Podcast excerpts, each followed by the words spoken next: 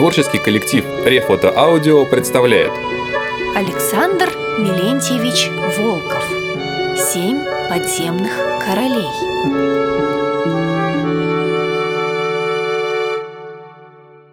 Усыпительная вода. Доктор Барель дни и ночи проводил у постели Артеги. Казалось, что ловчий действительно во всем был похож на новорожденного. Он не умел есть, его приходилось кормить с ложечки. Артега не говорил ни единого слова и только лепетал бессмысленные звуки. Он не понимал обращенных к нему слов и не откликался на собственное имя. «Поразительный случай!» – бормотал восхищенный Бориль. «Вот рассказать бы о нем верхним докторам. Жизнью ручаюсь, что они не видели ничего подобного». Но восстановление утраченных способностей шло у Артеги с поразительной быстротой. Уже к вечеру он говорил «папа» и «мама», что было очень смешно при его бороде, и делал первые робкие шаги, держась за руку сына. На второй день его речь стала совсем связной, сознание прояснилось. Помощник ловчего Куота разговаривал с ним много часов подряд, рассказывал о разных случаях на охоте, и все это вновь оживало в памяти Артеги. Еще один день напряженных занятий, и ловчий, приведенный доктором Барилем к королю, рассказал о своем необыкновенном приключении в лабиринте. «Но когда мы нашли вас, этот бассейн был совершенно пуст!» – скричал пришедший с ловчим Куота, и тут же добавил: «Прошу прощения у вашего величества за нарушение приличий». «Как пуст?» – переспросил Артега помощника. «Там не было ни капли воды», – заверил Куота. «Не может быть!» – вскипел ловчий. «Не приснилось же мне все это!» «А может быть и приснилось», – ехидно заметил доктор Рабиль. «Ведь вы так крепко и долго спали». В лабиринт снарядили экспедицию. Ее вел Артега, к которому полностью вернулись его способности.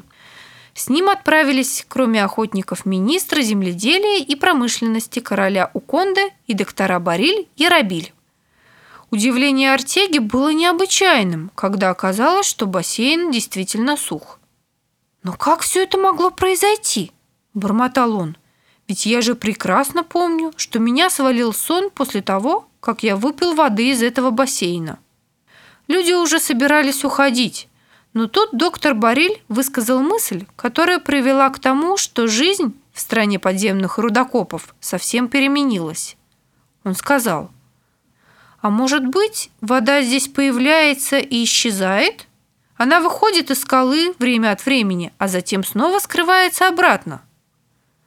Доктор Рабиль тут же высмеял эту догадку, и уязвленный Бариль предложил проверить ее. «Останемся здесь на неделю, на две, на месяц, наконец!» – вскричал он. «Может быть, на год?» – насмешливо спросил Рабиль. «Если в течение месяца вода не появится, я признаю себя побежденным», – смело заявил Бариль. «И в знак поражения обойду вокруг города 7 владык на четвереньках». «Согласен», – ухмыльнулся Рабиль. Два доктора остались дежурить у исчезнувшего источника. А чтобы им не было скучно, с ними остались и два министра, заинтересовавшиеся спором. Кстати, вчетвером было удобнее играть в кости, которые оказались в кармане у одного из министров, завзятого игрока. «А как же ваше министерство?» – поинтересовался Артега. «Обойдутся и без нас», – беспечно сказал министр земледелия. Министры приказали принести в пещеру постели и все необходимое для продолжительного пребывания в лабиринте – провизию, вино, фрукты. К ним должны были наведываться раз в день и пополнять запасы. 5 раз возвращался Артега в пещеру, и каждый раз все в ней оставалось по-старому. Бассейн был пуст. Доктор Рабиль подразнивал Бариля и советовал ему заблаговременно учиться ходить на четвереньках. А Бариль с каждым днем становился все мрачнее. Но на 6 раз Артега и его охотники увидели неожиданную картину. 2 доктора и 2 министра лежали на полу пещеры недвижные, без дыхания, без биения сердца. Между ними валялись кости, Партия оказалась недоигранной, а источник опять был пуст. Когда к синему крыльцу принесли 4 спящих, король Уконда сказал: «Теперь все понятно.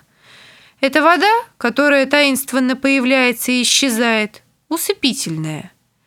Мои министры и 2 доктора проявили большое легкомыслие, напившись чудесной воды все разом.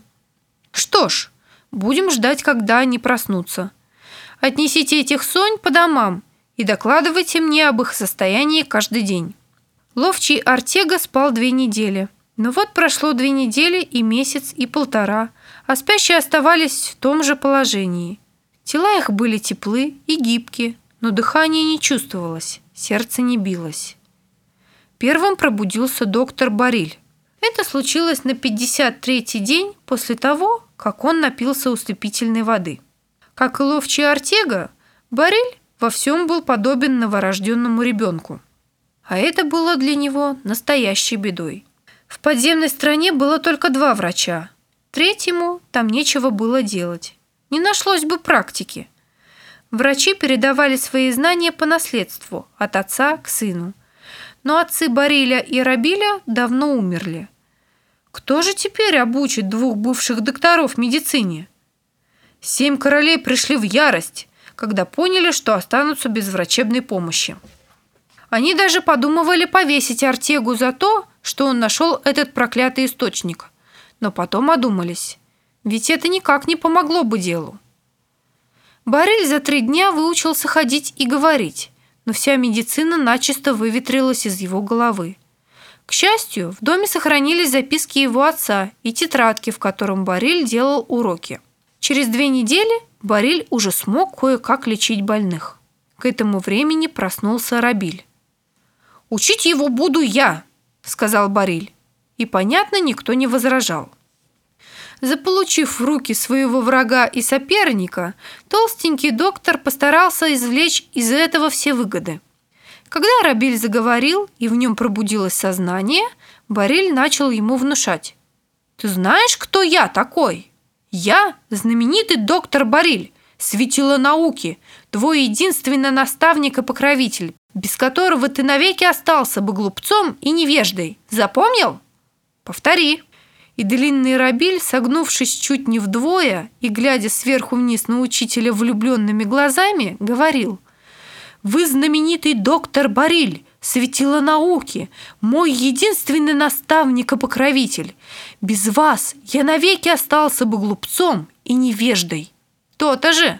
Помни это всегда и не слушай тех, кто будет говорить тебе что-нибудь другое». Министры, наглотавшиеся воды больше всех, проснулись одновременно через 3 месяца после того, как заснули.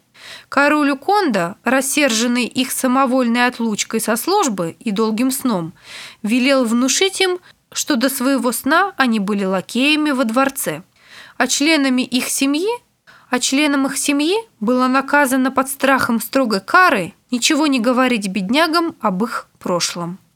Этот смелый опыт вполне удался. Оба министра совершенно забыли прошлое. Облаченные в лакейские ливреи, они резво бегали по дворцу с подносами, подметали полы, чистили обувь, прислуживали за обедом.